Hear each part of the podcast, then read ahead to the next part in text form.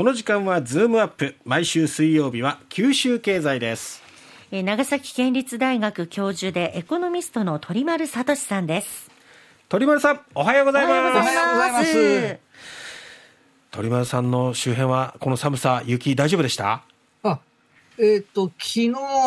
まあ佐世保に大学があるんですけれども、えー、2時限目の授業を対面でやって、はい授業やってる途中でもどんどん雪が降ってきたので、えー、高速が止まるぞと思ってですね、えー、授業が終わったらそのまんま、あの、太宰府まで帰ってきたんですけど、えー、あの、降りた途端に全部通行止めになってまして、ギリギリギリでセーフでした。素早い判断が功を奏しましたね。ええ、あの、だから、今日のところは、先ほどの問題でいけば、4番目のその他っていうので、あの今日はオンライン授業をやれっていうことなので、なるほど。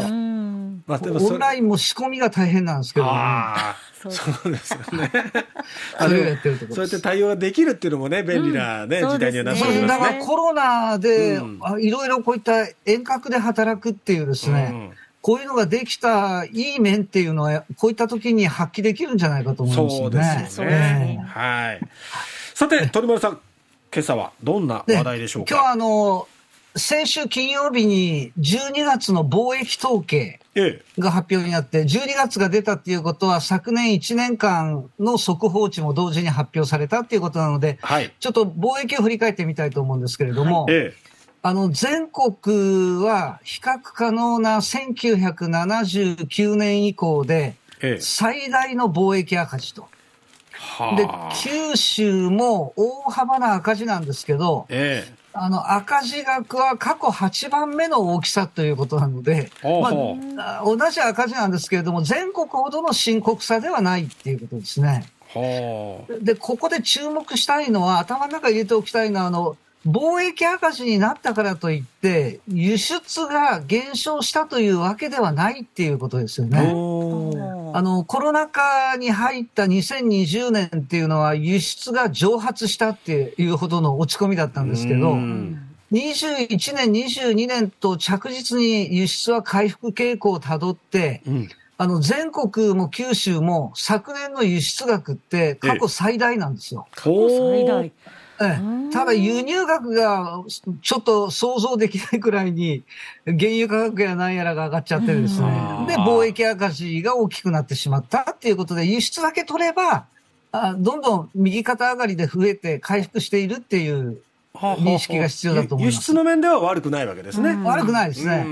で、あの、貿易相手国別に見たときに、ええ、あの、全国の貿易と九州の貿易の一番の違いっていうのは、はい。これ何かって言われると、対中国貿易なんですよ。あの、全国にとっての中国貿易っていうのは、いつも赤字なんですよね。平たく言うと、中国からカモにされ続けているっていう、そういう状況。えー、それ、それに対して、九州の中国貿易っていうのは常に黒字なんですよ。何が違うんですか、それ、その差。やっぱりあの、九州からは半導体の製造装置だとか、ええ、あと大きいのはやっぱりトヨタと日産の工場があって、中国向けの自動車の輸出のウェイトが高いっていうのは、やっぱりこう大きく効いてくるっていうことと、あとは食料品なんかの輸出も増えているっていうことなんかもありますよね。だから九州の産業構造上の特徴っていうのをうまい具合に、あの貿易に生かしているっていう感じです。で、あの、九州からの輸出っていうのを、はい、品目別に見たとき、ええ、あの、一番金額が大きいのは自動車で、はい、輸出額の22%占めてます。で、自動車に次ぐのが電子部品。えー、輸出に占める割合が12%っていうことで、うん、はい、あの、カーアイランド九州っていうのと、シリコンアイランド九州で、これ輸出の3分の1を占めているっていうことになるんですよね。で、もう一つ九州の主力産業を上げなさいって言ったら、これ食料品、まあ、フードアイランドっていうことになりますけれども、はい、こちらはどんどん右肩上がりで増えていってはいるんですけれども、まだ輸出に占める割合は1.3%。まだまだこれから伸びしろがあるぞと逆に考えた方がいいかと思うんですけれども、えあの、伸び率としては、2021年に対して22年は食料品は2割前年を上回って輸出は増やしていると。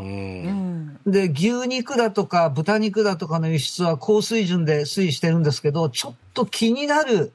食料品の輸出があって、う。んあの、先週ですね、卵の輸出がちょっと頭打ちになってきているって、あれ鳥インフルエンザの影響でって、しましたけど、実はあの、他にもあってですね、はい、これ2000年から2020年までの20年間で、輸出の数量が、2020年6トンだったのが、2020年は1900トン。320倍増えたのがあって、ええ。ー、さつまいもです。えさつまいも？さつまいも干渉ですね。へえー、えー、これがものすごい勢いで増えてきてて、あの、どちらかというとですね、あの、細い、あの、さつまいもです。に、国内で私たちはスーパーなんかで見ることはない規格外品。ほう。あれを、例えば、あの、香港の方々っつうのは、はい、電気炊飯器の蓋をかぶせるのがオプションで売っててですね、穴が開いてるんですよ、ここ。ほうほうほう。そこにこう差し込んで、差し込んで、うん、ふかして食べるっていうですね、ヤム茶の時におやつとして食べるっていうのにちょうどいいサイズで、あの、国内では捨ててたやつが向こうでお宝になるっていうので、面白いですね。ものすごく受けたりして、そのうちに、あの、私たちがあのスーパーで見るさつまいもって表面が割とツルツルしてるっていうか、はい。もともとのさつまいもってヒゲがいっぱい生えてるんですよ。ああ、なるほど、そうですね。あれ輸出すると、ええ、あの、日本のあの、さつまいもって農家さんがピンセットでひげ取ってるんですよね。脱毛してたんですか？そう、脱毛してだから、手間暇かかってる。海外行くと表面がツルツルで、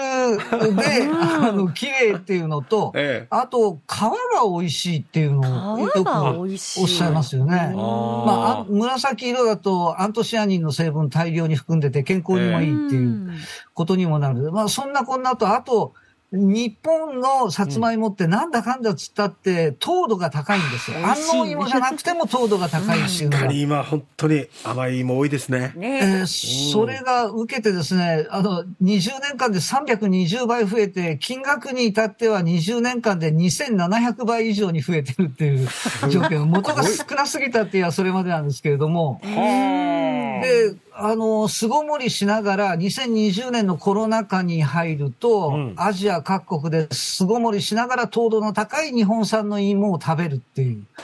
えそのために輸出が増え続けていたんですよね。ところが、ええ、データ見ると21年、22年、ええ、2年連続前年割れなんですよ。あら。え？でこれはね、海外での需要は、引き合いの声は相当まだあるんだそうです。ええええ何が原因かって言ったら、国内、とりわけ南九州で、元腐れ病っていう、さつまいもの病気が広がって、あの、生産量が減少してるんですよ、需要はあるのに。需要はあるのに、あの、驚いたのが、昨年末に、あの、本格焼酎最大手の霧島酒造。ええ。ここが黒霧の販売を一部、あの、パック入りのものを休止するっていうのを発表されたんですけれど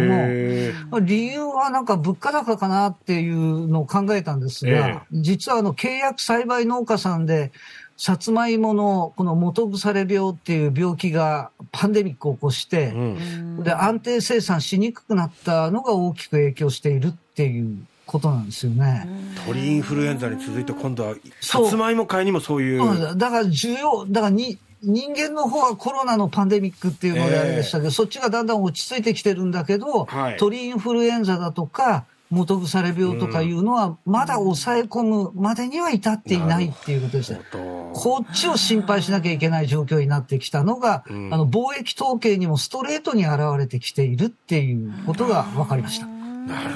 ほどですね。はい、まあ、ただ、あの、いろいろ影響、まあ、円安とか、うん原材料高とかがあって、赤字の部分はありますけど、九州は割と輸出に関しては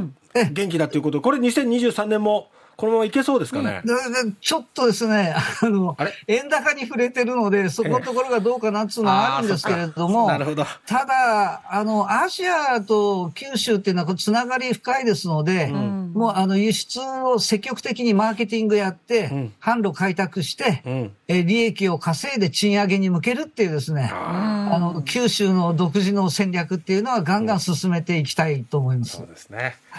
わかりました。鳥丸さん、どうもありがとうございました。ありがとうございました。長崎県立大学教授の鳥丸聡さんでした。